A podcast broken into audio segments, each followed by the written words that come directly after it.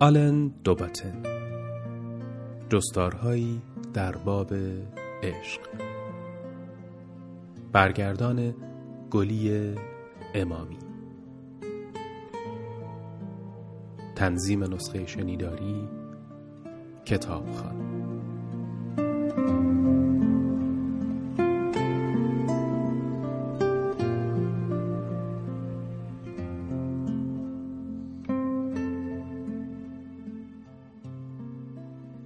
بخش هشتم.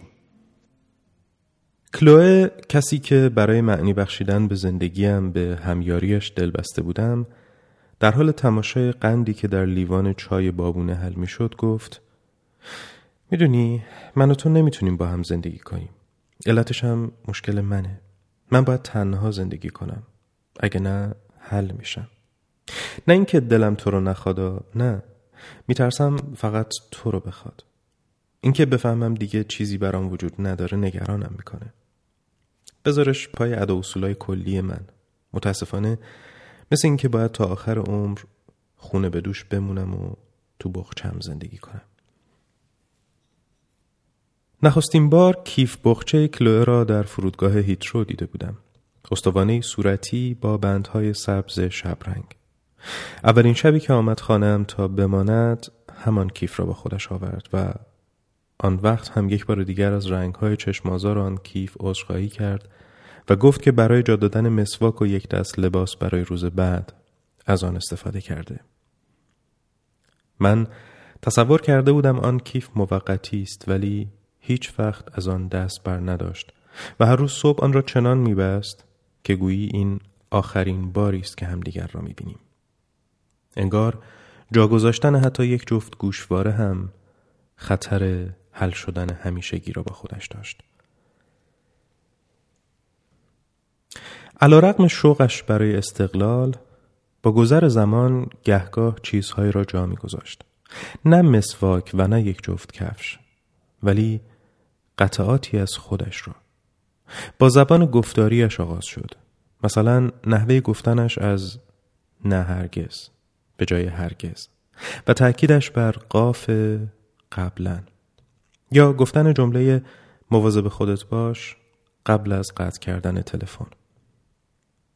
او هم به نوبه خودش برخی اصطلاحات من را گرفته بود. کامله. و مثلا اگه تو اینطوری فکر می‌کنی. عادتهایمان به هم نشت می‌کرد. من هم دیگر به تاریکی مطلق در اتاق خواب عادت کرده بودم. او نحوه تا کردن روزنامه را از من یاد گرفته بود. وقتی می‌خواستم مشکلی را حل کنم مثل او دور نیمکت میچرخیدم و او لم دادن روی زمین را از من یاد گرفت. این بدبستان ها خودمانی شدن را در پی داشت. مرزهای بین ما دیگران مرزبانی جدی را نداشت. همدیگر را با موشکافی برانداز و داوری نمی کردیم. کلوه به راحتی می توانست در رخت خواب کتاب بخواند. دستش را در دماغش کند. مافی را درآورد. آن را میان انگشتانش گلوله کند تا حدی که سخت و خشک شود و آن را درسته ببلد. بدون آنکه عملش را پنهان کند یا نیازی به معذرت خواهی باشد. به راحتی می توانستیم مدتها کنار هم سکوت کنیم. دیگر آن حراف های بی امانی نبودیم که می ترسیدیم اگر گفتگویمان قطع شود آرامشی که در ادامهش می آید خیانت تلقی می شود. از حضور هم در ذهن هم دیگر مطمئن شده بودیم و اقواگری مدام ناشی از ترس از دیگری کاملا از بین رفته بود. نه تنها با عادتها و عقاید کلوه بلکه با خصوصیات ظریفتر وجودش هم آشنا شده بودم. تون صدایش زمانی که در اتاقی دیگر با تلفن حرف می‌زد. قارقور شکمش وقتی گرسنه بود. حالت صورتش پیش از عدسه کردن. شکل چشمهایش وقتی از خواب بیدار می‌شد.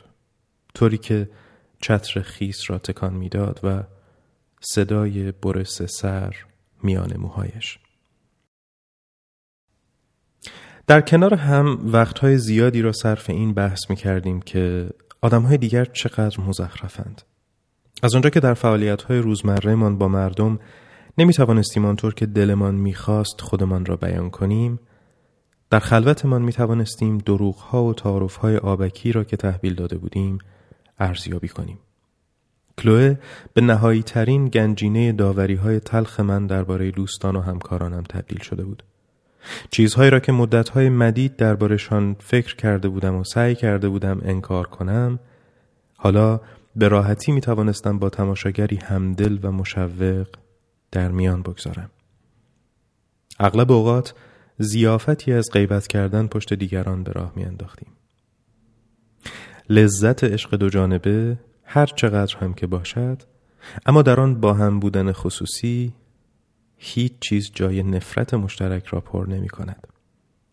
برخی اوقات به این نتیجه می رسیدیم که هر کسی را که می شناختیم عمیقا اشکال داشت و در حقیقت ما تنها انسانهای معقول روی کره زمین بودیم. بهترین شاهد وفاداری ما نسبت به همدیگر عدم وفاداری ما نسبت به دیگران بود. به خلوتمان پناه می بردیم و به تزویری که جامعه به ما اعمال می کرد می خندیدیم. از یک میهمانی رسمی باز می گشتیم و لحجه و عقاید کسانی را که همین چند دقیقه پیش با ادب از آنها خداحافظی کرده بودیم به سخره می گرفتیم.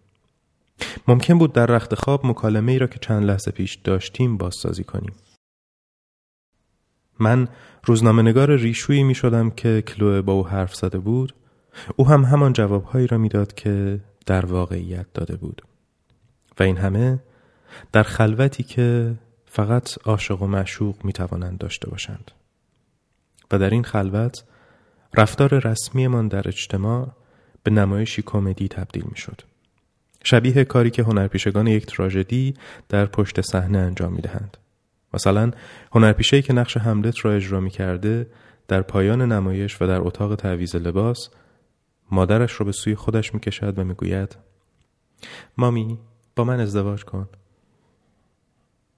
حتی داستانی برای خودمان ساخته بودیم به نظر می رسد عشق ناگزیر با داستان پردازی مرتبط است همین جمله ساده روزی دختری پسری را ملاقات کرد کافی است تا شنونده بخواهد بداند بعد چه پیش آمد داستانهای عاشقانه بیشترین نیرویشان را از موانع می‌گیرند. پل و ویرجینی، آنا و ورونسکی، تارزان و جین. اینها همگی میکوشند بر مشکلات غلبه کنند. مشکلاتی که پیوندشان را غنیتر و محکمتر می کند. این اشاق سرشناس ادبیات رمانتیک در جنگل، در کشتی به گل نشسته یا در کوه پایه استحکام عشقشان را با چنان شوری ثابت می کنند که بر مخالفانشان چیره می شوند. ولی در مورد ما مانع و مشکل چندانی برای غلبه کردن وجود نداشت. جهانی که من و کلوه در آن زندگی می کردیم کما بیش از قابلیت مشکلات حماسی خالی شده بود. پدر و مادرهایمان برایشان مهم نبود. جنگل اهلی شده بود. جامعه مخالفتش را پشت تساهلی جهانی پنهان کرده بود. رستوران ها تا دیر وقت باز بودند. کارت اعتباری تقریبا همه جا قابل عرضه بود و رابطه جنسی یک وظیفه بود نه جرم. با وجود این همه کلوه و من داستان معمولی خودمان را داشتیم. مجموعه ای از تجربه های مشترک که ما را به هم پیوند می‌داد. تجربه چیست؟ چیزی که روال معمول و متعارف را برای مدتی کوتاه قطع می کند و به ما اجازه می دهد شاهد چیزهایی با حساسیت بالا باشیم که تک بودن خطر یا زیبایی به ما ارزانی کرده است و بر مبنای تجربه مشترک است که خصوصیت فردی فرصت رشد پیدا می کند. دوستی هایی که تنها با چند شام در رستوران تغذیه می شوند هرگز عمق رابطه را که در یک کوه پیمایی یا در طول تحصیل در دانشگاه شکل گرفته پیدا نمی کنند.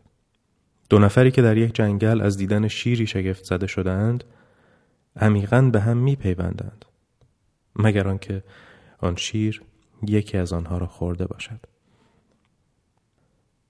کلوه و من هرگز از دیدن یک جانور شکارچی شگفت زده نمی شدیم. اما در عوض در عرصه کوچکی از تجربه های شهری زندگی می کردیم. یک شب گرم تابستانی که از میهمانی باز می گشتیم به مرده برخوردیم. جسد نبش خیابان چارل وود و بلگریو افتاده بود.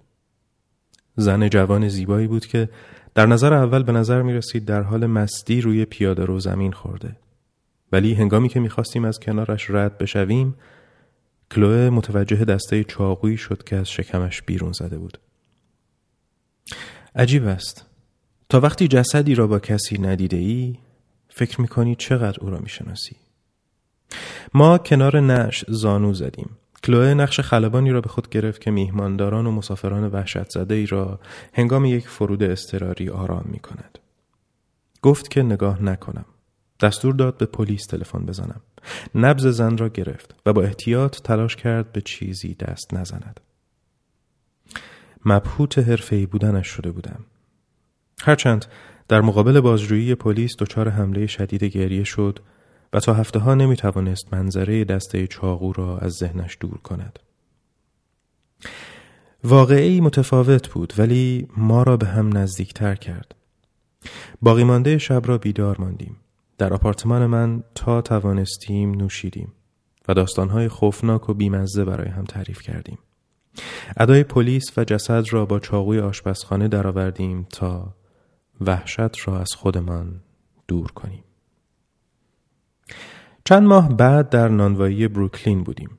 مرد متشخصی که با کت و شلوار راه راه پشت کلوه در صف ایستاده بود، تکه کاغذی در دستش چپاند که روی آن با حروف درشت نوشته شده بود دوستت دارم. کلوه کاغذ را باز کرد. آب دهانی قورت داد و به مردی که آن را داده بود نظری انداخت. اما مردک قیافه‌ای به خودش گرفته بود که گویی هیچ اتفاقی نیفتاده و با چهره محترم مردی با کت و شلوار راه راه به سادگی به خیابان نگاه می‌کرد. در نتیجه کلوه هم با همان معصومیت کاغذ را تا کرد و در جیبش گذاشت. این حادثه غریب مثل دیدن جسد هرچند نه با آن تأثیر عمیق به موضوعی تکراری و ترجیع بندی در بحث های ما تبدیل شد. چیزی که مدام به آن ارجاع می دادیم. مثلا گاهی در رستوران در سکوت و با همان رمز و راز مردک در نانوایی یادداشتی به دست همدیگر می دادیم. منتها متن یادداشت جمله ساده ای بود مثل اینکه لطفا نمک رو بده به من. هر کسی که تماشایمان می‌کرد و نحوه خندیدنهایمان را می‌دید حتما فکر می‌کرد که به سرمان زده است. ولی جان کلام این ترجیع بند در این است که به وقایع ارجاع می دهد که دیگران نمی‌فهمند چون در محل وقوع واقعه نبودند. تعجب ندارد این قبیل رفتار تنظامیز و خودخواهانه حواس کسانی را که در حاشیه قرار دارند پرت می کند. تجربه های مشترک فراوانی بود افرادی که ملاقات کرده بودیم یا چیزهایی که دیده، شنیده یا انجام داده بودیم و اینها همه میراث مشترکی را به وجود می آورد. یک بار کلوه در میهمانی شام کنار روانکاوی نشسته بود که برایش تعریف کرده بود با دو تن از بیمارانش روابط خصوصی دارد. دوستم ویلیام نات که در ابتدا علاقه به کلوه نشان نداده بود حالا شروع کرده بود کتاب های عجیب و غریبی درباره معماری و پرسش های معماگونه برایش بفرستد. یکی از آنها این بود. چه کسی می‌تواند بگوید هر کدام از ما چه مدت زمانی می‌توانیم دوام بیاوریم؟ زمیمه مجله فولاد فلز آینده یا در یک مورد یک ظرافه اسباب بازی برای همراهی فیل روی رخت خواب خریدیم و نامش را گرگوری گذاشتیم که نام یکی از همکاران گردن دراز کلوه بود. و نیز ملاقات یک خانم حسابدار در قطار که اعتراف کرد همیشه هفتیری در کیفش همراه دارد. طبعا این لطیفه ها جذابیتی نداشتند. بیشتر فقط من و کلوه بودیم که به آنها علاقه داشتیم. چون ارتباط جنبی وابسته به آنها بود که برایمان معنا داشت. با این حال این ترجیع بندها از این نظر مهم بودند که این حس را به ما می‌دادند که دیگر با هم بیگانه نیستیم که با هم در ماجراهایی زندگی کرده ایم و مفهوم مشترک ناشی از آنها را به یاد می آوریم هر اندازه که این ترجیبندها پیش پا افتاده بودند اما حکم سیمان رابطه ای ما را داشتند. زبان خصوصی که خلق می کردند یادآور این بود که بیان که مجبور شویم راه خود را در جنگل پیدا کنیم یا اجده را بکشیم یا حتی آپارتمانمان را با هم تقسیم کنیم من و کلوه با هم دنیایی مشترک را خلق کرده بودیم.